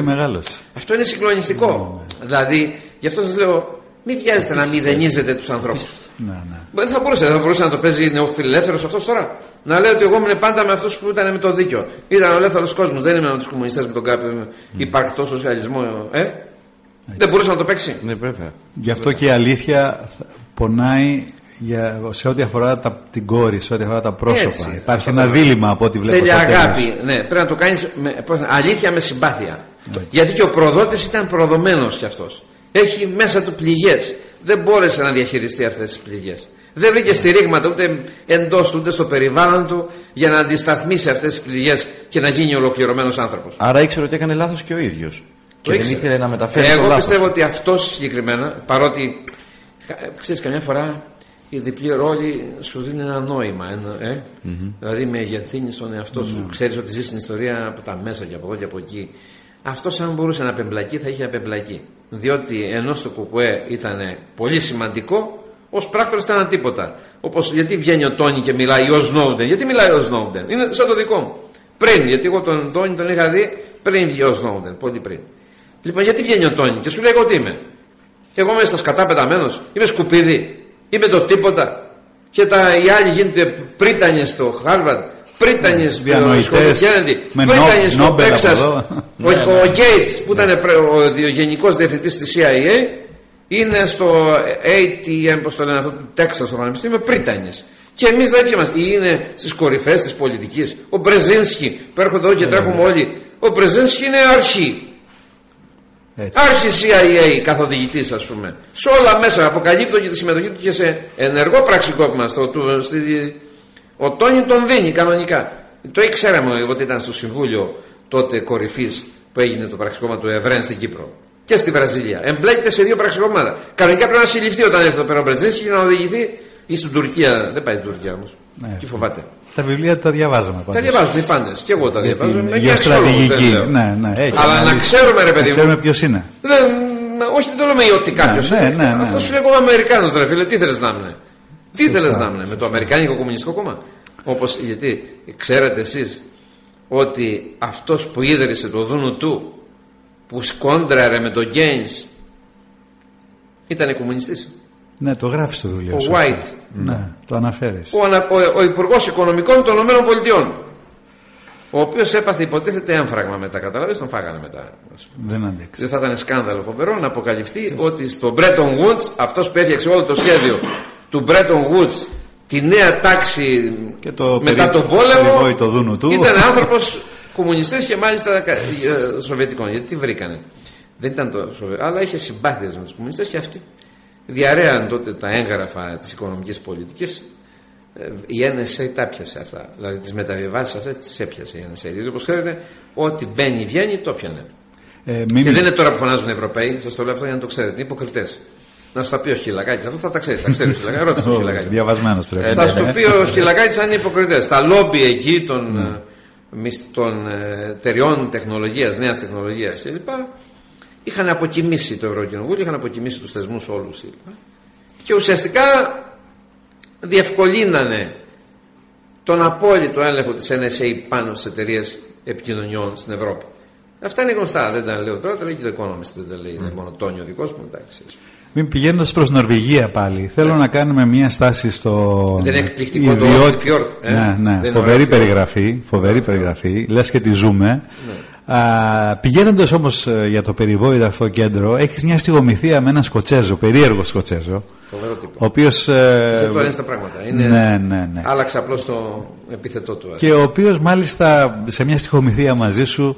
Είναι ε, χρηματοδότης τώρα του κινήματος ανεξαρτησίας της Σκωτίας. Σκωτίας. Ναι. Το οποίο, ναι, όπως ξέρεις, θα κρυθεί. Θα κρυθεί στο δημοψήφισμα. Στο πώς θα πάει. Ναι, ναι, φαντάζεσαι. Και ο οποίος προτείνει ένα πρόσωπο έκπληξη. Ναι. Ε, για την ηγεσία της Ευρωπαϊκής Ένωσης. Για το να κατέβει μας... το Ευρωπαϊκό Σοσιαλιστικό Κόμμα, ναι, και να συμφωνήσουν και με τους συντηρητικούς φιλελεύθερους και με την αριστερά να γίνει πρόεδρος της, του Ευρωπαϊκού Κοινοβουλίου. Ποιος? Ο Άλεξ Φέργκισον. Ο, Άλεξ Φέργκισον. ο, προ... ο μέχρι πρότινος προπονητής της Μάντσεστερ, ο οποίος έχει τεράστια κουλτούρα, ανήκει ας πούμε στους εργατικούς. Ναι, ανήκει στους εργατικούς. Έχει... Και μάλιστα είναι από τη Σκοτσέικη, πάντα είναι η πιο αριστερή, ξέρω εγώ.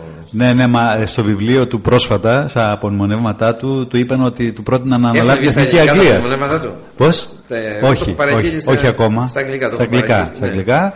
Ε, του πρότειναν να αναλάβει την Εθνική Αγγλίας. Και λέει, είσαι τρελή. Εγώ την Εθνική Αγγλία. Εγώ είμαι Σκοτσέζος. Τι είναι αυτά που λέτε. Ε, μεγάλη προσβολή. Αρνήθηκε. Αφού στην Κρήτη ζήσαμε πάντα τους Σκοτσέζους με τους Εγγλέζους. Πλακωνόταν το βράδυ μεθυσμένοι και όταν έπαιζε εθνική Αγγλία σε εθνική Σκωτία ήταν σκοτωμή στην Κρήτη. Ναι. Ρίχναν οι μεν τους δες στη θάλασσα ξύλο. Χαμός, χαμός. Είναι, είναι. Είδες πώς είναι η ιστορία. Πράγματα... Η ιστορία δεν φαντάζεις πόσους αιώνες είναι μαζί τώρα. εφτά αιώνες. έξι αιώνες. έξι αιώνες είναι ακριβώς. Ακόμα... εφτά ένα κράτος. εφτά αιώνες ένα κράτος. Έχουν όλα τα ίδια. Ζούνε μαζί και ακόμα παιδιά σχεδιάζουν απόσχησή τους από τη Βρετανία. Ναι.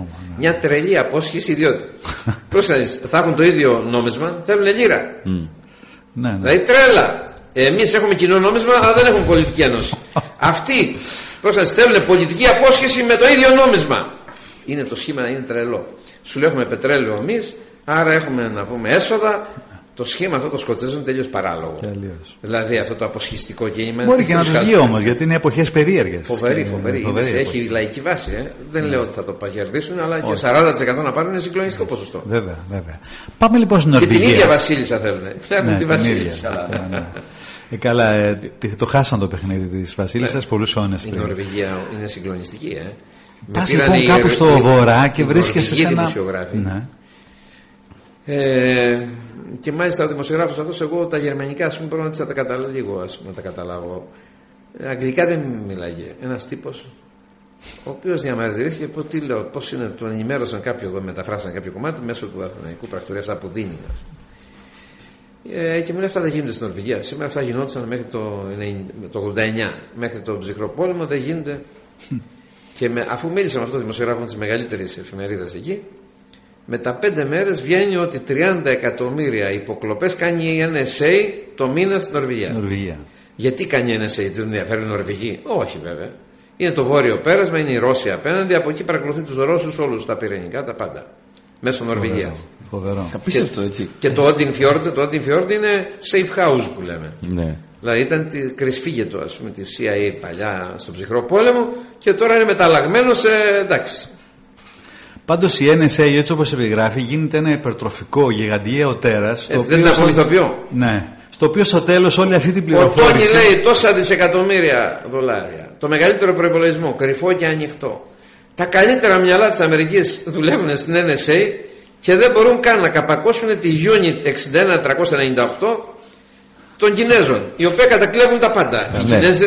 Αλλά οι Κινέζοι τους ενδιαφέρει να ακούσουν τι λες εσύ με την κόμενά σου. Οι, οι Κινέζοι τους ενδιαφέρουν τα φράγκα, η τεχνολογία. Κλέβουν εμπορικά μυστικά. Να πείστε, και, και, και αυτό είναι βέβαια τρομερό, έτσι. Και οι Ρώσοι κλέβουν. Α, όχι, οι Ρώσοι είναι μαφιόζοι. Α, δηλαδή έχουν, οι Ρώσοι έχουν καταμερισμό εργασίας. Είναι ψηφιακές βαλίτσες. Τους ενδιαφέρει η μάφια. Δεν τους ενδιαφέρει να κλέψουν οι Ρώσοι. Τεχνολογικά μυστικά, εντάξει, τα όπλα, ναι. Στα άλλα όμως, σαν πως έχουν εγκαταλείψει τα πάντα, τη βιομηχανία τους. Ζουν από το πετρέλαιο. Από το πετρέλαιο και το αέριο. Σαν μια μεγάλη φυσική Σαουδαραβία, είναι δυνατόν να επιζήσει έτσι κράτη, άρα Ρωσία.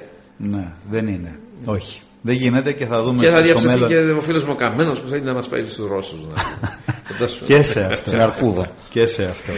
Ε, κάτι ακόμα, για να... γιατί ο χρόνος χιλέα αντίστροφα ε, και πρέπει να σε αφήσουμε σε λίγο. Έχω διαπιστώσει στο βιβλίο σου ότι έχεις μια ιδιαίτερη προσέγγιση σε όλες τις γυναίκες που αναφέρεις. Γυναίκες εκπληκτικές. Τις αναφέρεις, τις αναφέρεις βάζω το σχεδόν, σχεδόν ερωτικά. Δηλαδή ναι. πάντα ανακαλύπτεις σε όλες τις γυναίκες, ακόμα και στις πιο σκληρές. Δεν είναι εκπληκτικές γυναίκες. Πάτη, Ιρλανδέζες, ζωγράφες. Ναι, ναι, ναι, ναι, ναι. Πολύ ωραία. Πολύ ωραία. Η ακόμα... Σιμών δεν είναι ωραίο κορίτσι, σας άρεσε που στα γέννα. Πολύ ωραία να φελαδεί. Η Πορτογαλέζα. Η Πορτογαλέζα στην Βραζιλία. Πάει στην Βραζιλία να βρει τον Α είκοσι πέντε. Ναι. Γιατί δεν είναι η Γκρέτε αυτή, μάλλον Σουηδέζα είναι αυτή, που είναι εκεί, ας πούμε, αναπληρώτρια διευθύνων σύμβουλος mm-hmm. στο Όντιν Πάρκ, ας πούμε, στο ξενοδοχείο αυτό που λέμε. Που είναι πρακτόρικο, ας πούμε. Δεν είναι εκπληκτική γυναίκα αυτή η Γκρέτε, είναι φοβερή. Mm-hmm. Ναι, αξιόλογες γυναίκες, και έχω βέβαια και όλες τις γυναίκες, τις μεγάλες μορφές στην παγκόσμια κατασκοπία των γυναίκες. Ναι. Ακόμα και τις τελευταίες, όπως αυτή που έγραψα με τη θέμα, το blowback, αυτή που οι Αμερικάνοι την κρεμάσανε, η οποία ναι. χειριζόταν όλο το θέμα του Ιράν. Αυτή δούλευε το Ιράν. Ναι. Και επειδή ο άντρας της, που είναι διπλωμάτης, βγήκε και έκανε δηλώσεις κατά του Μπούς ότι δεν υπάρχουν πυρηνικά στο Ιράκ, η ίδια η σι άι έι την κρέμασε και την έβγαλε στη φόρα ότι είναι πρακτοράς. Δηλαδή την έκαψε, πρόσεξε, για να την παραδώσει βορρά. Λυπά. Σου λέει από εδώ και πέρα, όποιος μιλάει, θα έρθουν να τον εκτελούν, ξέρω εγώ, ο Σάμα Μπιλάντεν. Την κάψανε την κοπέλα αυτή που ήταν στη σι άι έι, ας πούμε. Ναι, τα λέω έτσι επειδή δεν θα ακούσει κανείς. Ουδέποτε με ενδιάφερε αυτό που λέμε η θεωρία της συνωμοσίας, δηλαδή ο υπόγειος κόσμος. Απλώς... Την επικαλείσαι πάντως τη θεωρία της συνωμοσίας, αλλά ναι. όπως μου λες, για να την ανατρέψεις, για, για να την αποδομήσεις. Δηλαδή, κοίταξε, υπάρχει αυτό που λέμε. Α, η αντιστροφή του νοήματος. Δηλαδή η λογοτεχνία του κακού, η λογοτεχνία του καταραμένου, αντιστρέφεται σε, λογο, σε λογοτεχνία του καλού. Δηλαδή το κοινικό μεταστοιχιώνεται στην ηθικολογία, έτσι, στο καλό. Αυτή είναι η λειτουργία ενός μυθιστορήματος στην περίπτωση αυτή. Ε, κάποτε ο Σάρτρ είχε πει για τον Ζενέ, τον καταραμένο συγγραφέα, ο οποίος έφτασε, ας πούμε, συγγραφικά και στη ζωή του, την ελεηνότητα και την προδοσία ως τα ακρότατα όρια που μπορεί να υπάρξει σε έναν άνθρωπο. Τον είπε ο Άγιος Ζενέ. Άρα λοιπόν θα μπορούσαμε να πούμε ο Άγιος Τόνι, Τόνι ο Άγιος, ο Άγιος Α είκοσι πέντε, Α είκοσι πέντε. Όχι, παρά είναι αυτό. Ή ο Μ δεκαέξι. Ή δεν είναι φοβερές αυτοί οι αποκαλύψεις που κάνει ο Τόνι. Είναι συγκλονιστικές για τα ναι, σημερινά ναι. πράγματα. Ας πούμε τη δολοφονία της Διάνα. Με τον, ναι, τον... ναι. Εκεί το ουσιαστικά πώς το κάνανε οι Ισραηλινοί. Ενισχύει τη θεωρία ότι ε, έπεσε η ροϊκά. Τώρα είναι δεδομένο αυτό. Ναι. Ε, μην είσαι παραμικρή αφιβολία. Θα θέλανε ένα Άραβα να παντρευτεί τη βασίλισσα της Αγγλίας, ρε. Ναι. Πού ζείτε, ρε.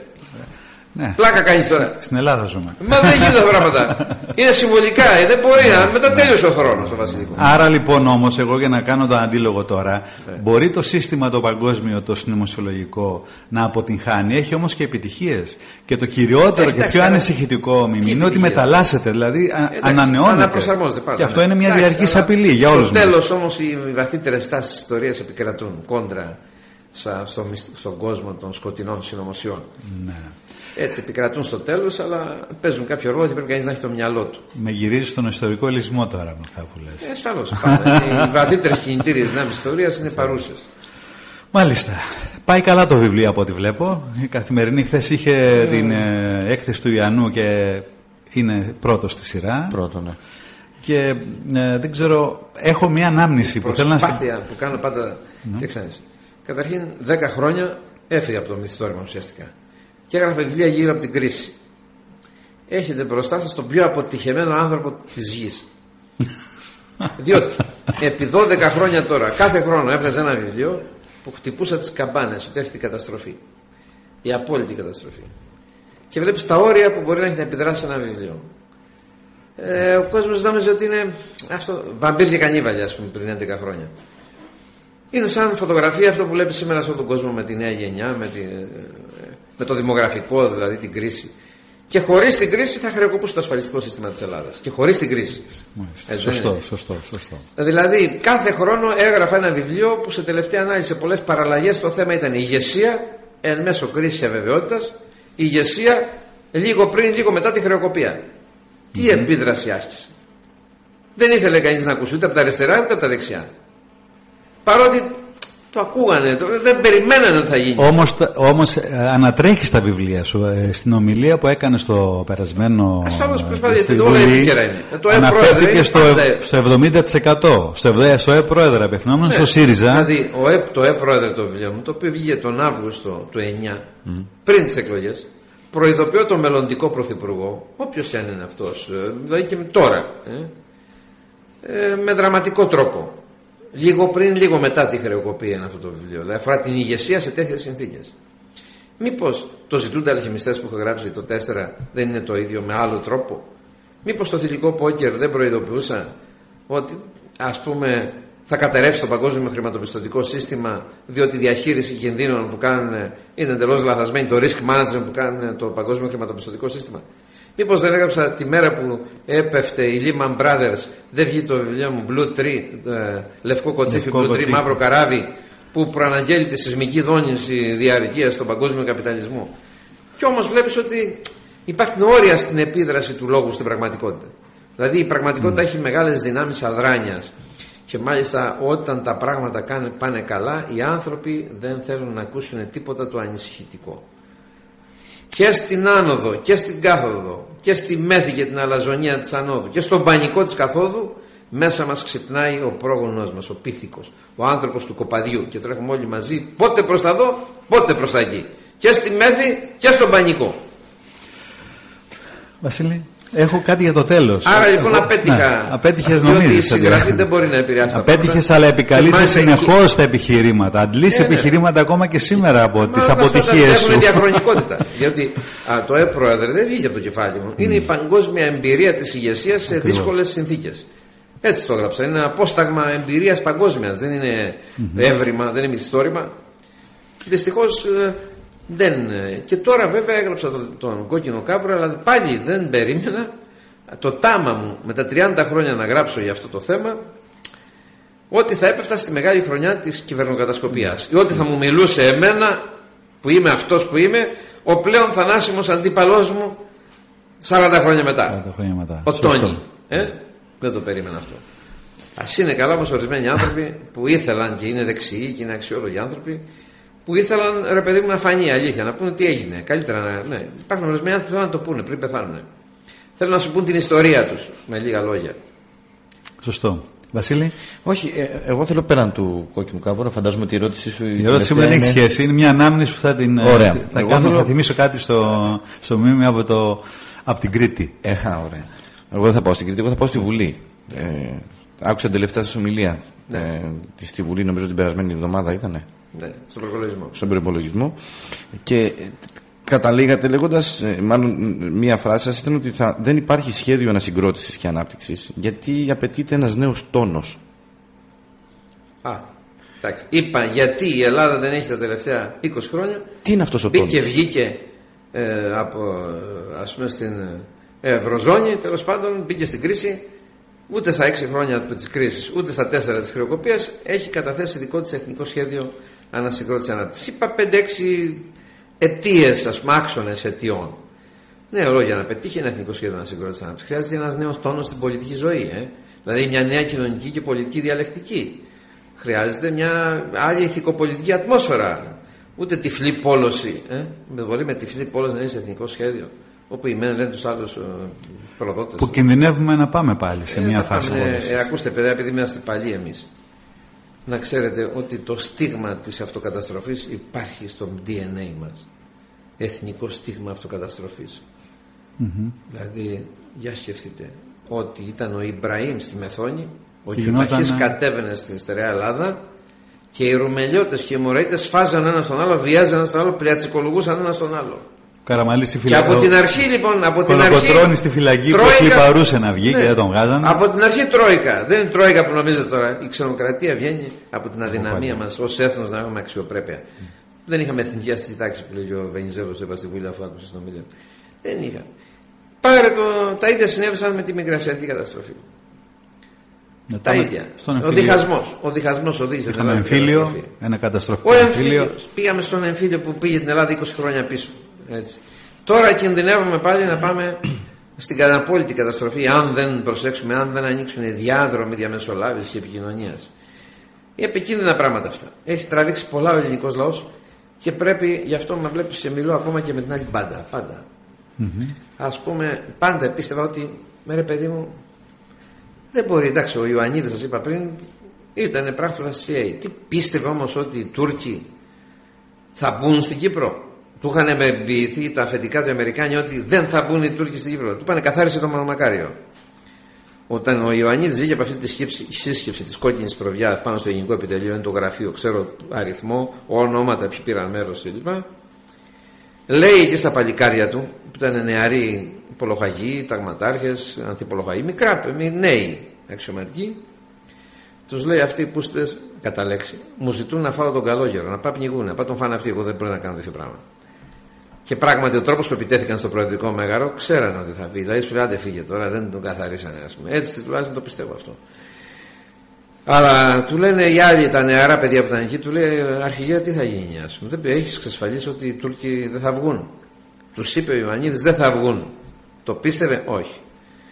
Προφανώς του είχαν πει οι Αμερικάνοι ότι θα περιοριστούν οι Τούρκοι σε αυτό που ήταν το παλιό σχέδιο Άτσεσον. Άτσεσον θα ναι, καταλάβουν την, καρ, την Καρπασία. Θα καταλάβουν αυτό το μικρό κομματάκι και θα μείνουν εκεί. Πιστεύω ότι δεν του είπανε, ξέρεις, θα μπουν να μοιράσουν εκεί προς τη μέση. Έτσι πιστεύω. Να νόμιζε, τι νόμιζε, δεν μπορώ να ξέρω. Πάντως η Gladio και η κόκκινη προβιά δουλεύανε για το Κυπριακό πολύ πριν τη Χουντά. Σωστό. Είχαν προγράψει οι Αμερικάνοι ότι πρέπει να μοιραστεί αυτό το πράγμα εκεί. Δεν μπορεί να έχω τον παπά να μου κάνει αυτονομία και τέτοια και αδέσμευτος που έκανε ο Μακάριος. Σκέψω ότι δεν ανέχθηκαν ένα δυτικόφιλο όπως είναι ο Μακάριος. Δυτικόφιλος ένας σκληρός. Ναι, ναι, ναι. Σωστό. Λοιπόν, ε, Μίμη, θα σου πω μόνο ένα πράγμα, ότι ναι, εμείς φε, κλείνουμε αντί επιλόγου τώρα, έτσι. Καταρχάς πρέπει να σε ευχαριστήσουμε που ήρθες εδώ και... Εγώ σε ευχαριστώ και μάλιστα συγκινήθηκα που μου είπες ότι... Κάνεις αρωματικά φυτά στο Σέλινο. Ότι είσαι από το ηρωικό και ιστορικό από Σέλινο. Το ηρωικό που ο Θεός όταν έφτιαχνε τους αγρούς στην άλλη Κρήτη έφτιαχνε τις πέτρες στο Σέλινο. Έτσι, ναι, αλλά έχεις νερό, μου πες. Έχω νερό και έχω και καλή γη. Ναι, που την είχαν Ωραία. καλλιεργήσει Ωραία. πρώτα οι τουρκοκριτικοί και μετά ο προπάπους. Για να ξέρεις. Δηλαδή, Έχω και ένα μεγάλο τουρκοκριτικό στο βιβλίο, τον Τουρκοθωμά. Τουρκοθωμά. Ο οποίος είναι κατά είκοσι πέντε τοις εκατό κριτικός, δηλαδή τουρκοκριτικός ελληνικής καταγωγής, είκοσι πέντε τοις εκατό τουρκοκύπριος τη μάνα του, ναι, ναι, και πενήντα τοις εκατό Βρετανός από την πλευρά του πατέρα του, ας πούμε, τον οποίο τον βρίσκω διευθύνοντα σύμβουλο στο Odinfjord, ε, ναι, ναι. με, το, με τον οποίο είχαμε συμβράξει παλαιότερα στη συνεργασία Κουκουέ, ΑΚΕΛ, Τούρκικο Κομμουνιστικό Κόμμα, αριστερά των τουρκοκυπρίων.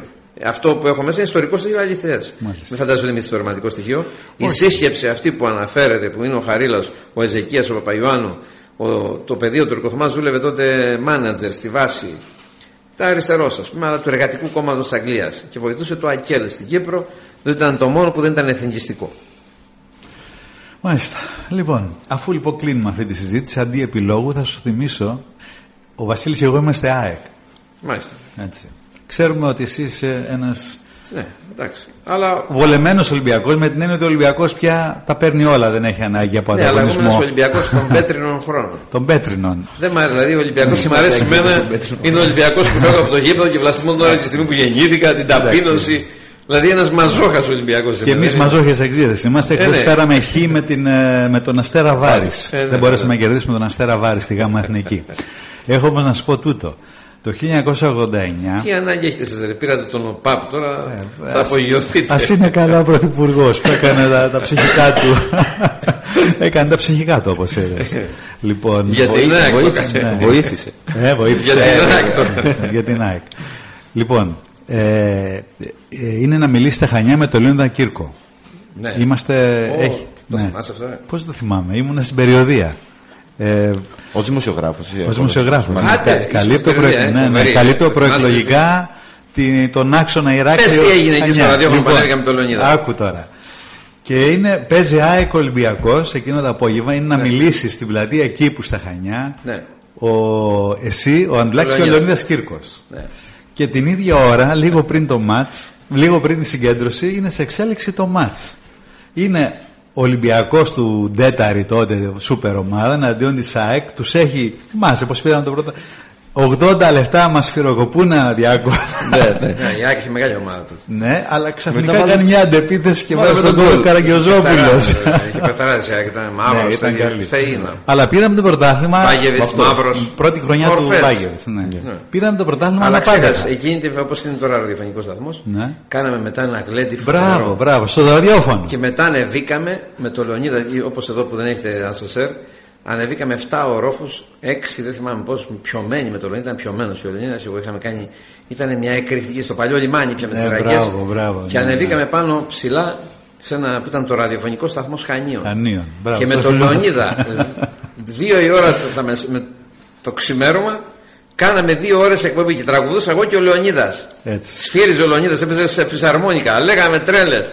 Τραγουδήσαμε τα πιο απίστευτα τραγούδια, το θυμάσαι? Πώς δεν θυμάμαι, γιατί είχε γίνει σκάνδαλο. Εγώ με τύφλα, ε. Ναι, τύφλα, γιατί εμείς περιμέναμε να μιλήσει συγκέντρωση. Ναι. Αλλά θες λίγο ήταν, να πούμε, χάσαν το πρωτάθλημα, θες λίγο το ότι έμπλεξε με κακές παρέες. Λέμε, πού είναι ο. Στο ραδιόφωνο, ήταν φοβερή βραδιά. Πού είναι ο Ανδρουλάκης, και μετά από λίγο έρχεται κάποιος και μου λέει: άνοιξε το ραδιόφωνο ΣΤΑΖΙ να δεις. Τα ύστερα του κόσμου συμβαίνουν. Φαντάσαι, κάναμε με τον Λεωνίδα, ο οποίος μετά. Ε, τον πιάνει μελαγχολίες οι παλιές, ας πούμε, και με τη φυσαρμόνικα έπαιξε τη διεθνή, έπαιξε ναι. την ενάτη του Μπετόβεν που του άρεσε πολύ. Πολύ ναι, ναι. ναι, όλα αυτά. Μάλιστα. Μίμη Ανδρουλάκη, ευχαριστούμε πάρα πολύ για την κουβέντα. Ελπίζω να πέρασε και εσύ καλά. Ναι, εγώ ναι, όταν μπήκα μέσα φοβήθηκα. Λέω, έχω οργανώσει την απαγωγή μου. Λέω. Τώρα θα σου κάνουμε και οργανωμένη έξοδο, μην φοβάσαι, δηλαδή θα είσαι ασφαλής. Το σι άι έι τελικά με εγκλώβησε. Ήταν σχέδιο. Σχέδιο. Λοιπόν, ε, να είσαι καλά. Ευχαριστούμε πάρα πολύ. Ευχαριστώ.